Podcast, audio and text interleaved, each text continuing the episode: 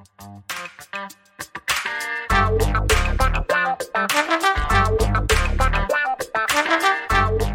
guys, Montel here, and welcome to this edition of Let's Be Blunt with Montel.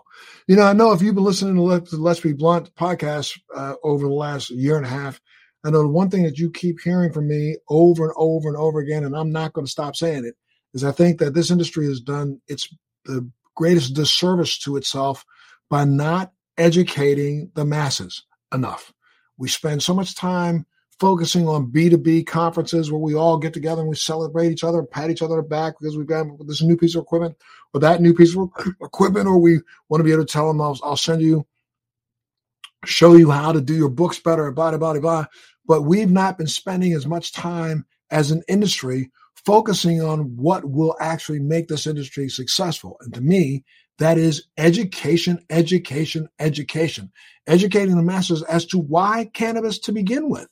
Well, my guest today is the co-founder and chief experience officer at On the Revel, a company working to create curated educational and networking experiences for people breaking into the legal cannabis industry.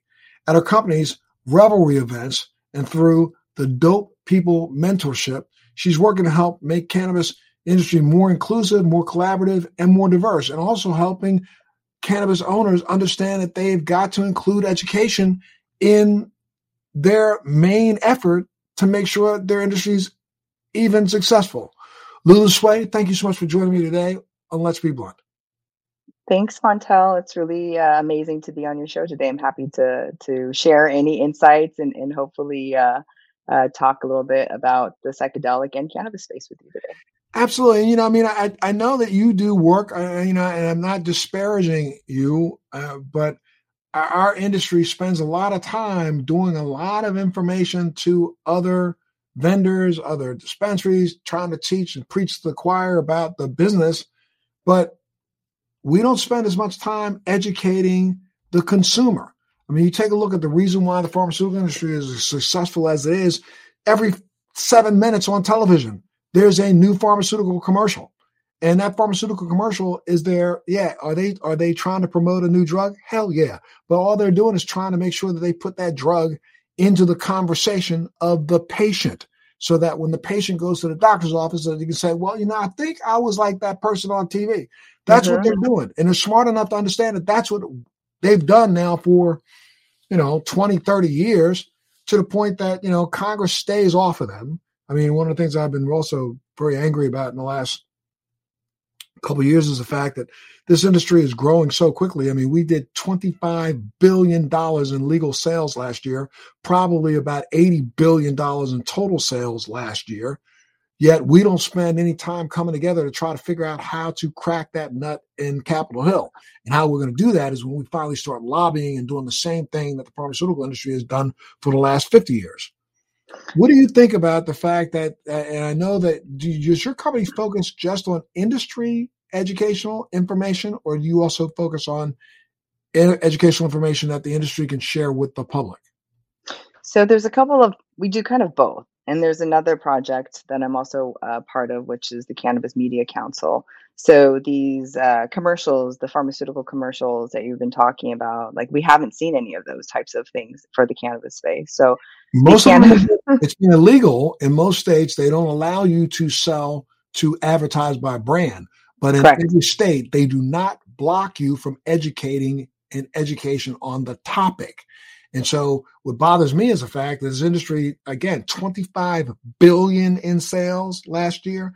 There's no excuse for the fact that we're not buying time on Saturdays and running infomercials just on the value of cannabis. Skip the brands. Have the brands put their names as being sponsors, but just educate the public. Why should that 65 year old lady pick a tincture with a little THC and CBD over taking a sleeping pill.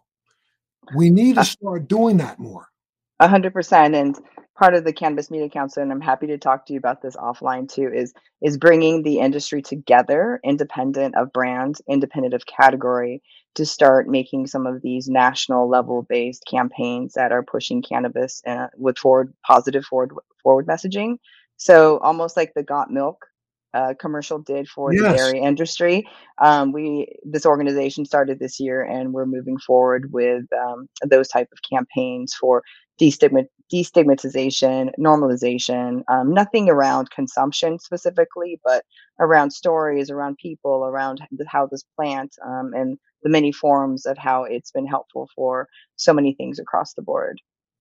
Well, you know, campaigns like that would be incredible. I'm, I'm working at, uh, you know, I've, I've got my own branded products that are out, but at the same time, I'm also working to, I, I again, I, I just launched the THC brand in Massachusetts where, congratulations. Know, oh no, thank you. Um, yeah, I started out in 10 dispensaries. I'm now up to 27 dispensaries. I have visited close to 20 of those dispensaries myself, not only educating people on the product that I've created, but educating them on why cannabis, why choose cannabis over something else. That's what's so important. And the people are coming out and they're coming out in droves because, you know, there's a paucity of information out there. You know, as much as we think we who are in this industry think, oh, everybody knows about cannabis, they don't. They don't. They don't. Yeah. They don't know about the history of cannabis. They don't know about the history of of the fact that this country was built on cannabis. You know, the majority of them don't know that the U.S. government owns a patent patent on cannabinoids um, you know, uh, they don't know. And if they knew, it could change and help destigmatize, I think, in ways that we've not even begun to understand. Um, I mean, I totally agree with you. And I think, you know, um, our industry is, is limited in so many ways in terms of how they can advertise or market, or, you know, we don't have the same traditional tools, Facebook, uh, Google, uh, Instagram, all of those things. So um, I think the fact that you're going to these stores physically in person to help educate folks is one of the things that um, has you know that gra- that grassroots way of communicating and connecting with people is kind of like the, the thing that we have right now in cannabis and that's it's the thing that we have to have right now in cannabis we spend so much time doing b2b information the brand new extraction machine this that that other all the stuff that really to me is just eh, superfluous. It's not important. The, the industry is here. We are here now. We're being eclipsed by the dark and gray, the black and, and gray markets. Mm-hmm. Why? Because they are spending time on the street, uh, handshaking and talking to yep. their customers. We're yep. spending so much time trying to figure out how we can get the new display case in our dispensary, which eh, most people don't give a damn about. The display case doesn't matter. They want to know why should I even bother walking into your dispensary? That's where we got to start getting them. So let's talk a little bit about before I'm sorry I jump right in with a heavy question, but let me back up a little bit and say, why don't you tell me a little bit about yourself, about your background, where you grew up? You know, what was your first cool. experience with cannabis? So I would say my experience with cannabis is it's probably pretty different than a lot of folks. Um, I'm actually was born in China in northern China, and my parents came to the US and landed in Eugene, Oregon, of all places. I don't know if you've been to Eugene or to Oregon. I've been to Oregon. Yep, absolutely. So it's a it's kind of I know like what you hip, went through. yeah, it's kind of a hippie utopia in, in a lot of respects. So when we landed in the U.S., my parents had no idea what Americans were like, um, and it just turned out that the folks that helped us acclimate, taught us English, babysat me, they were all legacy growers. So it's it was interesting that since ever since I remember cannabis, uh, psychedelic medicine has just always been part of my life. So I grew up with it. Um, you know, my aunties and I went to my first dead show when I was five. Um, we were ra- I was raised by crystal healers, the folks that were coming back from the ashrams in India, the, the yogis. So it, it was a really interesting way of growing up. So um, cannabis has always been part of my life.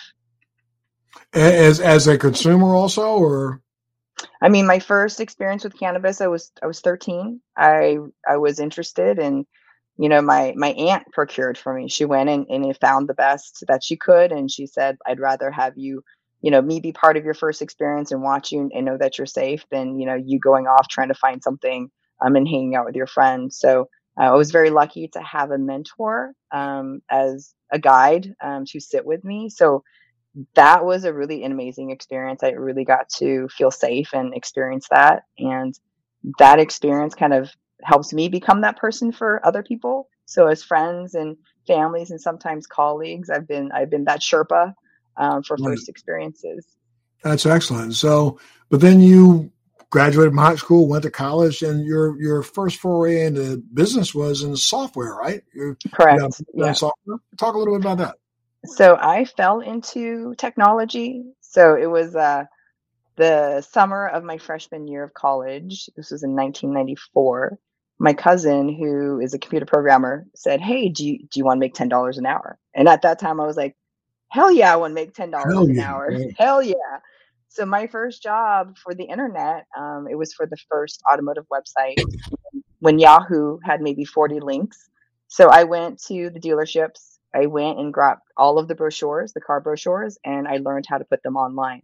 So I learned HTML and web design, and that was my first taste of uh, technology. And that company got bought, and they said, "Hey, do you do you want to? You know, we know we're in college. You want a part time job with us?" And I said yes. So as the internet grew, um, I grew with it. And I've been 20 years now in software uh, design, technology, uh, UI, UX before it had a name. So um, it, it was it's interesting because I feel like right now we're we're also at that new precipice of a lot of things um, that I felt back back in the day with technology. Well, why did you why did you decide? I mean, you're in in a field that that's extremely lucrative and and doing very very well. Why did you decide to change your focus a little bit and change your career to meld the two, cannabis and that software experience together? I think for me, what's beautiful about the cannabis space right now is the ability to create your own path. So at this, when Washington State went online, um, my my friends from college, uh, root science guys, called me up and they said, "Hey, we're using the seed to sale uh, software program that just really isn't working for us. Can you can you come take a look and see if there's anything you can do to just help us help it map to how we you know work?" So at that time, I went back to Seattle. Um, I looked at the program. They had just uh, closed off their APIs. So there wasn't a way to interact with the software at all um, outside of what they had. Um, so I'm like, guys, I can't do anything for you. And they said, well, why don't you just stay and learn? You know, we're building this company, see if there's anything you can do. And so for a year, I lived with these guys in a remote city outside of Seattle and I came up from the extraction, processing, and post processing side of the house because they were introducing to the cannabis space these really amazing machines that were creating distillate. So it was able to pull out the terpenes and the cannabinoids. Um, you know, it was a company called VTA that was doing it in other industries. So I got to go with them. I got to look at um, the different markets when I, you know, went with them on the installs. Um, I designed a software program that would help track um, all of the uh, extraction, um, the biomass, all the way to distillate. So it was it was a really awesome learning experience, and, and that's how I was able to meld the two. Wow! Now tell me about your your company on the Revel. So on the Revel started in 2016, um, based in New York City. My co-founder Jacobi Holland and I met at a 420 party that was hosted by Women Grow. And back then, there was a lot of conversation around advocacy. There's conversation about investment there, but there really wasn't a lot of conversation around what was actually happening, boots on the ground. So we saw all these numbers like 2 billion market, green rush. So there's a lot of speculation and a lot of, you know, snake oil being talked about back then. I mean, still is now.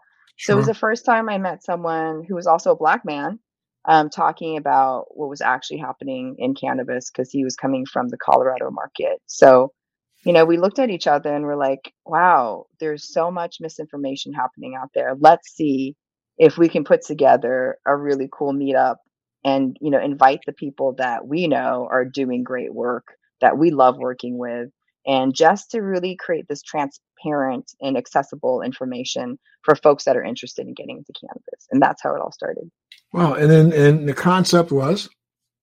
Concept was highlighting people that we think that look like us first and foremost, because back in 2015, 2016, there was not a lot of people of color that you saw in the cannabis space. And so, even right now, there's not a lot of people of color. Even now, right now, right? Exactly. So you know, we met really awesome people that were not getting a lot of FaceTime. You know, they weren't on the speaking circuits, but they were. We knew they were the ones holding the companies together. So we really wanted to put them forward to our New York audience because you know how New York is. It's like it's a different way of connecting. Like we want whoever's on our stage to be the guy. You know, if someone's looking for someone to do X, we want them to be our guy.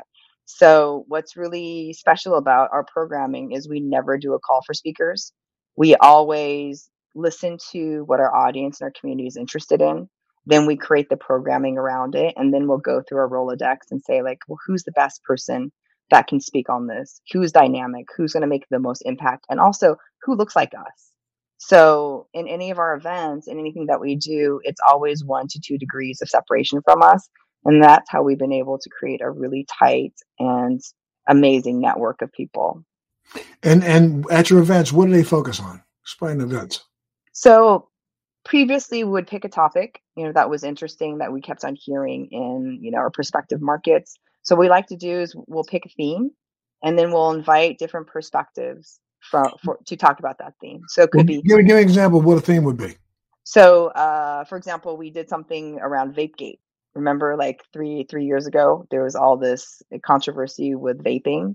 So right. we we brought in someone who was on the testing side. We brought in someone from the science side. We brought in someone from the retail side, and also from the ancillary side. So you know, people giving different perspectives on how to think about or address the situation. Um, and that's how we always like to do this. It's like it's not about always being, you know, everyone um, having the same voice. It's about providing different perspectives and voices so people can, you know, learn and also come up with their own decisions as well. You know, our goal is is not to tell people what to do. Our goal is to provide transparent and actionable information that people can always, uh, if they're interested in, learn more about, action on, and and you can lead the horse to water, but you never uh, make it drink. But we want to, you know, have the cleanest pool possible. Sure, sure, sure. We, you know, I, I literally um, kind of launched a brand in uh, Massachusetts this last year, a THC brand that you know started off in 10 dispensaries now i'm up to 27 dispensaries. I've literally visited almost 27 of those 20 of those dispensaries. I'm about to go back and visit about another five or six uh, doing what I kind of call like patient appreciation events, where you know when I'm there, people come out to see me, but they also get an opportunity to hear, you know, why cannabis. That's the one thing that I think has been really missing in this industry. Yeah, not explaining to people why cannabis. That needs to be be front and center. I think to literally move the paradigm, even with legislators, because right now they don't have enough consumers, voters kicking their door down and saying, This is why I want to have cannabis. They have a lot of people in the industry trying to kick the door down and say, This is why I want to sell cannabis. They could give a crap less about us unless we can give them tax dollars. When the constituency, when their voters start saying, Excuse me, why are you blocking me from having something that could actually affect the difference in my life? I think you'll start to see politicians turn the corner. But right now, as long as it's just us in the industry knocking on their door and trying to lobby them, they, they could turn up a cold shoulder us in a heartbeat. Stay with us. We'll be right back. Do you want to know how to become a social media influencer, how to grow an online business, how to make money from your laptop and build a profitable online company? Well, I'm going to show you how in my podcast, Living the Red Life. I built a million dollar company at the age of 25, a $10 million company at the age of 30, and now I'm the A list celebrity marketer that speaks around the world on how to transform businesses and make them profitable using Facebook ads, marketing, social media. My name is Rudy Mawer, and I'm super pumped to bring you my podcast, Living the Red Life. I know this is going to become your new favorite podcast, and I'm going to show you how to grow a profitable online company step by step every single week.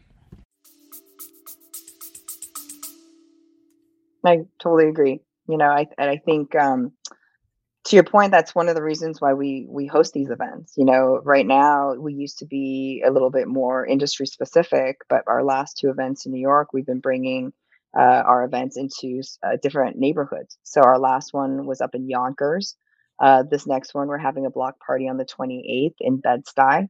So, you know, part of all of this is is also, you know, being in neighborhoods that were very heavily impacted by the war on drugs and trying to be intentional and trying to um, present things in, in a way that um, can actually help communities that can also um, you know talk about workforce development talk about restoration. So there's a lot of things that we're trying to do that are outside of our echo, echo chamber that you talked about. Like it's not about always about supply chain right now we have this opportunity in new york with the adult use coming online to really make an impact and to really con- connect with the community New York could, could be.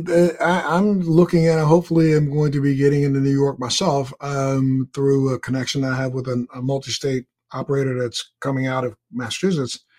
I think New York could be the bellwether state. New York could be the the paradigm shifter if we hit the ground running the right way.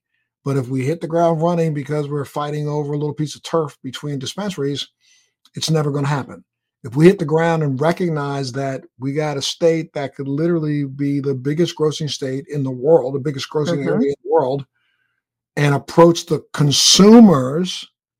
Look, I mean, I said it earlier. It's like you know, you turn on the TV every seven minutes. There's a that daggone commercial for something. I don't care what ails you. They're talking about it, and they're not talking about it because they're just trying to sell that product.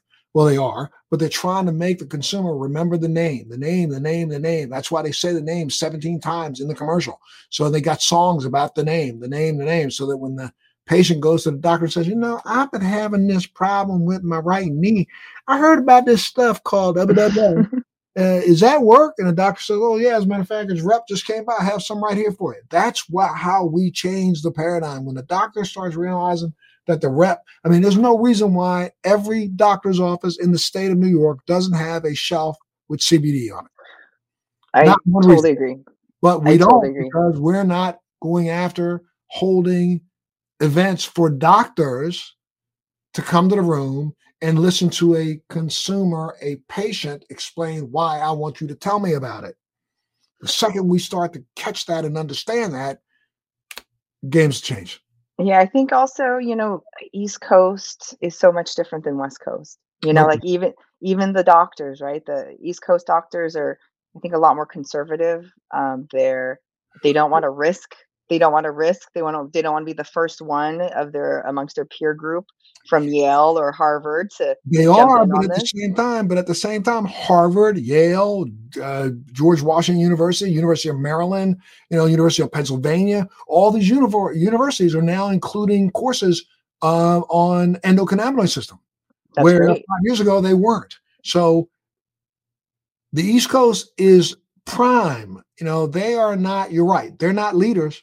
They are definitely followers and they will follow the money. like, and what you got to do yeah. is recognize how to market towards these guys. I, am so sorry, I'm on my my my soap can, but you know, it's like um, I mean, we're going to be holding some events in the Massachusetts area, which are going to be like patient appreciation days, where I want to be able to bring patients out, especially because a lot of the East Coast states have included some form of public private consumption in their legislation. So you can't, like in the state of New York, you can consume cannabis anywhere you can smoke a cigarette. Correct. So there is public consumption. So why not hold public consumption events on private properties? Yeah. And we, those public consumption events educate Give people a reason. This isn't just about catching a buzz. Here's what you're doing for yourself. Bring in the Dr. Sue Sisley's, bring in the people who are right now leading the charge in research around the country and have them speak to, uh, I think, an, a, a target audience that is just begging for more information. Yeah, and I think one point that you brought up, I think we should, we never should um, forget when we go adult use is the medical side. So, you know, if you looked at other other states, once adult use comes online, the medical program gets kind of, you know, just kind of dropped. A lot of the regs come out that really punish, you know, patients. So I think it's really important to to keep that program moving forward and, and keep that programming separate almost That- That's also another reason why we need education. I mean, most of the thing, first off, I mean, the fact that we as an industry had the audacity to separate the two. Anybody who moves towards cannabis over any other recreational drug is moving towards cannabis for a medical reason underlying anyway. And when the industry starts stating that unequivocally, I think it changes the paradigm. Those who say, "Ah, I just want to get high, no, you don't. You want to get high so you can go to sleep better. There are people who say, I want to go, I want to be able to relax when I get home, or I want to be able to sleep better, or I want to not feel so anxious. Those are all medical reasons. Whether you actually call it a medical reason or not, eh, that's a whole nother thing. But Mhm. there's an underlying medical reason why you gravitated towards cannabis over taking a shot of brown whiskey. Okay. So if this industry started emphasizing that even in adult use, it's for an underlying reason. I think number one, you'll make the consumer feel much more responsible and even feel better about themselves, not thinking that, oh, you just threw me in the category of stoner agreed. but you put me in a category of a person who recognizes that I had a choice to make in how I exercise my right to a public or to a, a personal euphoria. And I choose cannabis over alcohol because I recognize that cannabis is not going to give me the hangover. Cannabis is not going to give me the headache. Cannabis is not going to destroy the blood cells, brain cells. Cannabis is going to impact my endocannabinoid system. There is no alcohol cannabinoid system, no alcohol molecule system. There's Right. an endocannabinoid system. That's what's being taught. So I mean, it's kind of like that's where I think the messaging has to start now, or we're going to be faced with what we're looking at right this today for the next 20 years. No, I totally agree with you on that. It's uh it's it's it's kind of un- unfortunate that, you know, we just they've taken the tools, you know, the a lot of the tools that, you know, we could use to uh, advertise, to market, to educate and uh I'm I'm really looking forward to one day when we can use traditional forms of media to mm. to really get that message out there and But you know, but honestly, it's like, see, again, it's it's one of the things that we have to start. I think we as an industry have to start doing is recognizing, yes, almost every state that's put in some form of legislation has thwarted the ability to market your brand. yep For what? The rising tide lifts all boats, my friend. You know what I mean? So if if you know we start talking about the efficaciousness of a plant, period. Doesn't matter what brand it is, doesn't matter what cultivar it is. The the plant itself has been medicinally efficacious for well over 3,000 years. If we, you know, again, this industry made 25 billion dollars last year in the legal market. It made probably 80 billion last year in the gray and black market uh, combined. So put it together, there's enough money there for us as an industry to have come together, thrown a couple dollars into a pot, and done a theatrical release documentary. There's enough Yeah, money for us to have come together and, and put on, just like you know, every Saturday, I Sunday, I turn on the TV and I see infomercials trying to sell me a blender, a a, a, a, a pot, a, a oven. I can throw an infomercial up there that starts to talk to me. Just if you remember, I, I liken it to the commercials that ran for a long time, and they're still on every now and then. Uh, Cancer Centers of America. What Mm. was Cancer Centers of America? That not one of those commercials talked to you about a product. They Yep. talk to you as a lead generator to let people know where to call to get more information about if they had cancer and they wanted to seek out a cancer center in their area. That's all it was. So if we started doing more theatrical or more promotional level infomercials about cannabis information. There's nothing about there's nothing illegal for me to do a half hour special about the origins of cannabis. I could Yep. do that by the time on Saturday, which is remnant app, remnant time. It's cheap, and put that on, you know, every independent television station around the country. Yeah, Nothing and I. I would also love to see cannabis, the char- character, being treated differently in you know film and TV. You know, like Oh like what oh. you're what you're talking about.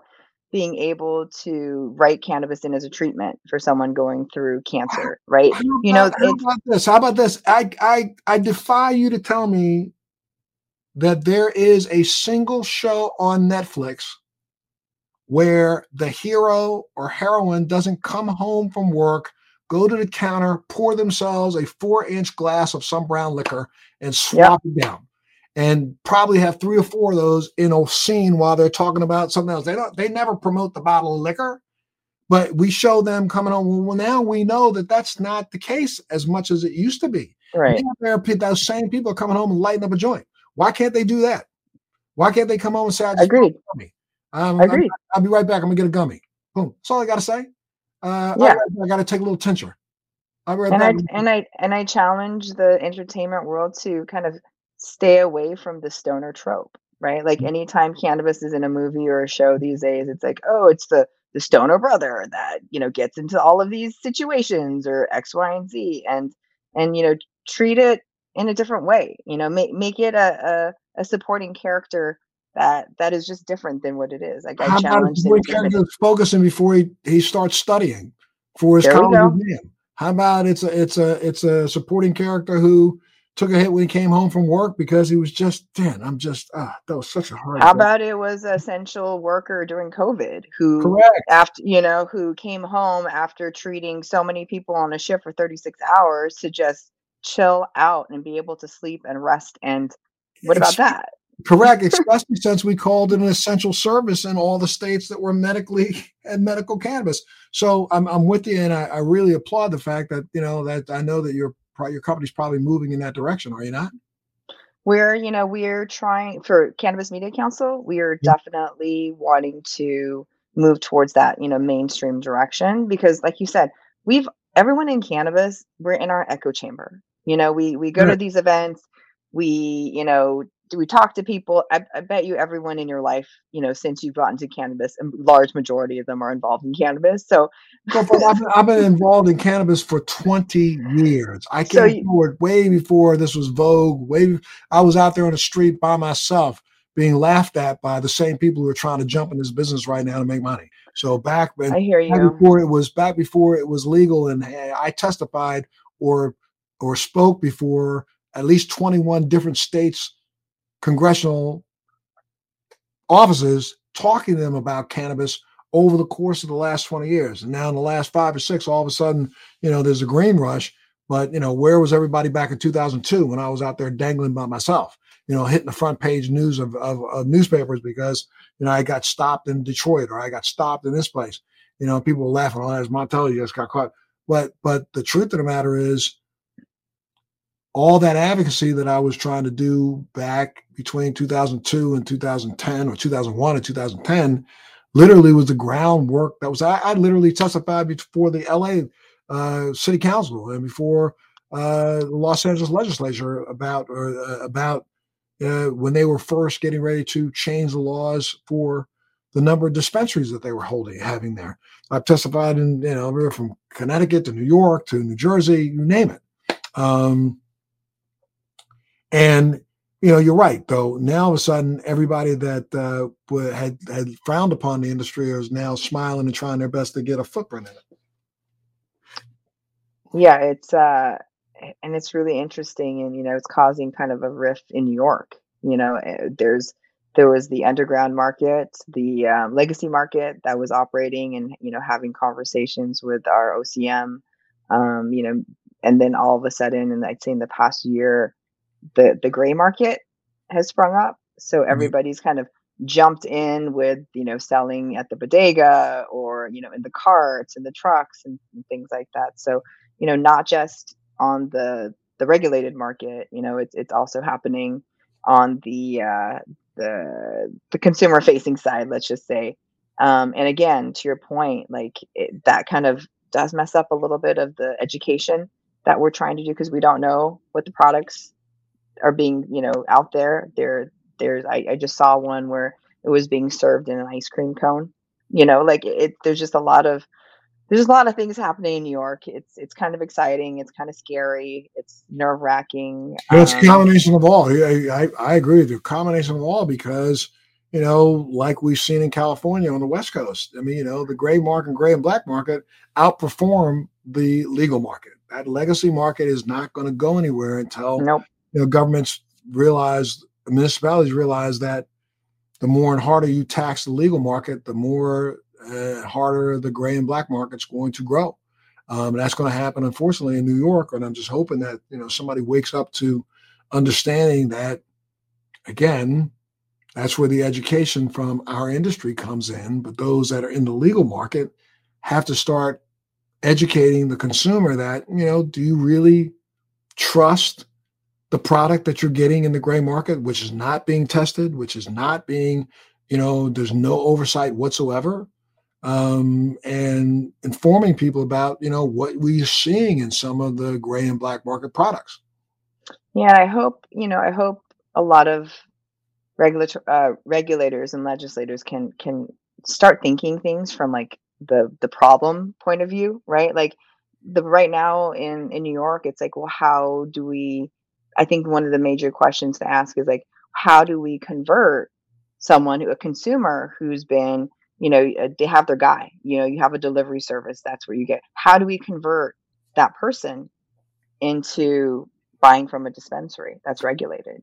Well again it's going to be that's going to be you know an issue of how hard new york comes down on this tax thing because if they overtax and set the prices way too high in the legal market the consumer is going to do what they got to do you know, they're not going to be going out, going and paying 15 extra bucks for something that they could get $15 cheaper. So, and they've got to recognize that. And, and then I think, though, again, it's up to the legal market to try to figure out how they can do the same. Let's talk, let's talk about it. Let's, let's look at the gray and black market. It's personal touch. The gray and black market, I got to go and see somebody physically and, and, the gray and black market dealer is knocking on the door. They're invited into a living room. They're not telling the person to come over to this street and walk in a door and pay extra money. So, how does the legal market have the same sense of personal touch? I think you can have that same sense of personal touch if, in fact, you spent more time educating, spent more time not giving back, but being present hundred percent. It's that that grassroots part of it. It's connecting to humans. It's forming that relationship, and I think it would be great for you know if there was a way to learn from the established operators that are already here in New York on the underground. If there was a way to learn from them and also give them incentive to come over to the regulated market, I think that would be really, really amazing. You know, like imagine someone uh, white collar guy coming in trying to get into cannabis. Um, but I just think New York is going to be so different because that person is not familiar with how New Yorkers shop. That that person is not familiar with the cultural aspect. That person is not familiar with the strains and uh, the the things that are popular within you know specific markets, submarkets within New York. So I'm I'm really hoping I, I, would think that if, if you know if I were were opening a dispensary in New York, I would definitely find my own. Uh, if if I had to partner with somebody else who owns a space where I would you know do the old 15 year ago, I'm not sending out email blast. I would literally put pieces of paper in people's hands and have people hawking on the corner. This Friday night is going to be a private consumption educational event at 30 whatever block um, uh, first come, first serve. First 300 people in the door, um, you know, uh, will get to consume for free. Well, on that one night, you could probably get 300 people to walk in that door and be there because they are willing to listen. They want to hear about why cannabis. And if the dispensary was the one that was putting that on for them, you'd have 300 loyal uh, customers, I think. Yeah, I think you just described some of our revelry events as well. Uh, we don't have a brand, but we do have. We don't have a physical cannabis brand, but we do bring really amazing people together to to you know connect and celebrate and learn. And uh, I, I think it's it's really interesting. I think when you when you have these type of events, when you connect with human beings on this human to human level, that's how you create loyalty in terms of Absolutely. No, I'm with you. Absolutely. 100%. So tell me a little bit about your Dope People Mentorship Program. So it's uh, Dope People is our membership program, actually. So um, we do have an area off of our website and on therevel.com. Um, it's free for membership. It's a place where we put all of the resources that we've been collecting. So resources meaning we have a directory of service providers and folks that you know we've worked with or our first degrees have worked with, um, from lawyers to accountants to construction to um, terpene providers to all of the things. Um, it's also a place I'm going for retail license New York. Um, my partner Jacobi is going for um, manufacturing processing. So we're putting the things that we're learning along the way in that area as well. Um, it's a place for people to connect. It's a place for people to, um, you know, download information. We also have a Discord channel called Dope People, where you know our member members can um, access each other and information, and you know it's a place. What we're always trying to foster is is connection. Oh, that's great. That's uh, and you said you're going for a license in New York. How difficult is it is it right now to get a license in New York? So we're it's the waiting game right now. So the first uh, there was first set of conditional licenses for cultivators, uh, so hemp farmers that could um, transition from growing hemp to, to THC. Um, right now, they're focused on the conditional licenses for justice impacted folks um, for retail. Um, so I think a couple of lic- a couple of uh, licenses just went out last week. Um, so that program is moving forward, and then for the rest of the nine license types that are standard, not conditional, um, we're waiting. We're waiting to see what the regs are. And are you, is your base is your business focused solely on New York, or are you branching out to other states? Um, I've seen what happens when you move too too quickly to other states. Um, take 2019 Q3 and 4, for example. So my focus right now with my business partner on that side is to learn, um, start small, learn and grow. Ideally, would love to go um, across I'm, I'm going to skip states. I would love to go over to London, over to Paris, over to Barcelona. Um, that's what I'm looking for. Um, but uh, right now, we are limited to three uh, stores for the retail license. Got it. Got it. Got it. And um, you know, just uh, it, when you look at the industry as itself, what would you love to see change in the industry? I would love to see more people of color in the industry. I would love to see more women along the supply chain. I would really love to see states start creating regs that make sense. I would love them to learn about how operators, what operators need and how they actually operate so you can make regulations that make sense and don't, uh, you know, for example, like I've seen so many times in California where all of a sudden they they change the regs for labeling, right? So okay, there goes ten grand. There goes the mm-hmm. ten grand that I just spent on labels. Now I have to create new packaging. Yeah, which or, is which is absolutely ridiculous. I chased that California thing for a while, where you know really got nowhere because again, you know, it takes one vote on a city council meeting on Friday afternoon, and next thing you know, money's out the window. I would love to see people from cannabis industry go in to, to get get these roles of regulators. You know, I was I was at this event in California with one of my girlfriends, and this gentleman came up and was like, "Oh, hey, you know what? I, I wrote the regs for edibles. You know, you you you I love your edibles, but I've never taken you know, I've never learned about it until I got into the space. And I've actually, I take it back. I've never even taken one of your edibles after we mm-hmm. started talking to him. So it, it's hard, you know, it's like asking someone who's never been an engineer to all of a sudden design this rocket ship, right? Like mm-hmm. I, w- I would love to see people that are making these laws actually come from the industry and or at least have a counterpart maybe we can create some co-roles you right. know and and really get a holistic view of um, of what it really means to create a healthy and, and forward moving progressive um, financially positive uh, industry as well well you know i tell you uh, as soon as you if you get your licenses in new york let me know because i've got some product ready for you sitting on the shelf ready to go um, and uh, I will definitely have a manufacturer in the state of New York that'll be able to provide them. So. Montel, I would love for you to uh, participate in our public comment period because right now, with the way that packaging, the first uh, iteration of packaging regulations, it's starting to look like Canada. No branding, none of that. Like, so, you know, we're talking about being able to showcase your brand. Right now, the regs are so limiting to that.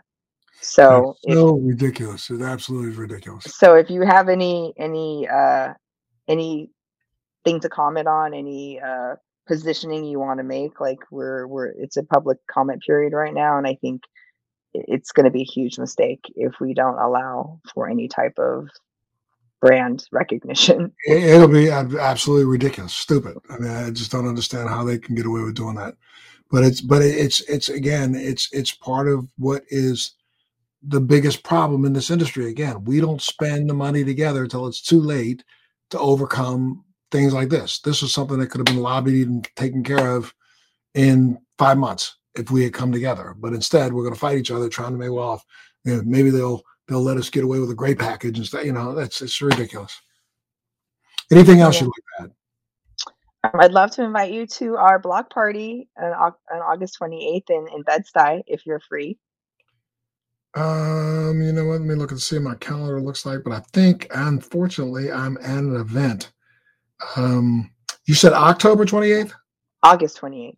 August 28th. Okay, wait a minute. Let's see. August. Um, well, we can see. I mean, uh, yeah, okay. uh, we can see. Absolutely. Awesome. Yeah, and, reach uh, out to me. I'll have my office reach out to you for sure. I, no, I don't want to sound like that, but yeah, have to. yeah, yeah, I might people reach out. No, I, we'll, we'll reach out and see what's up. Okay. Wonderful. wonderful Absolutely. Wonderful. Thank you so much, Lulu Tsui, for being here, and and thank you for what you do. Um, I keep moving on, moving on. I hope you get your licenses in the state of New York, and I hope we get to work together in the future. Yeah, I would love to, and congratulations on your launch in um, in Massachusetts. And we'd be honored to uh, to carry your products at uh, our dispensary. Super. Thank you so much. You take care of yourself. And make sure you keep tuning in to Let's Be Blunt with Montel. Thanks for joining me on Let's Be Blunt with Montel. Please make sure you're subscribed and hit the bell to be notified when new episodes post each week. We'd love to hear your feedback also, so please send us your comments.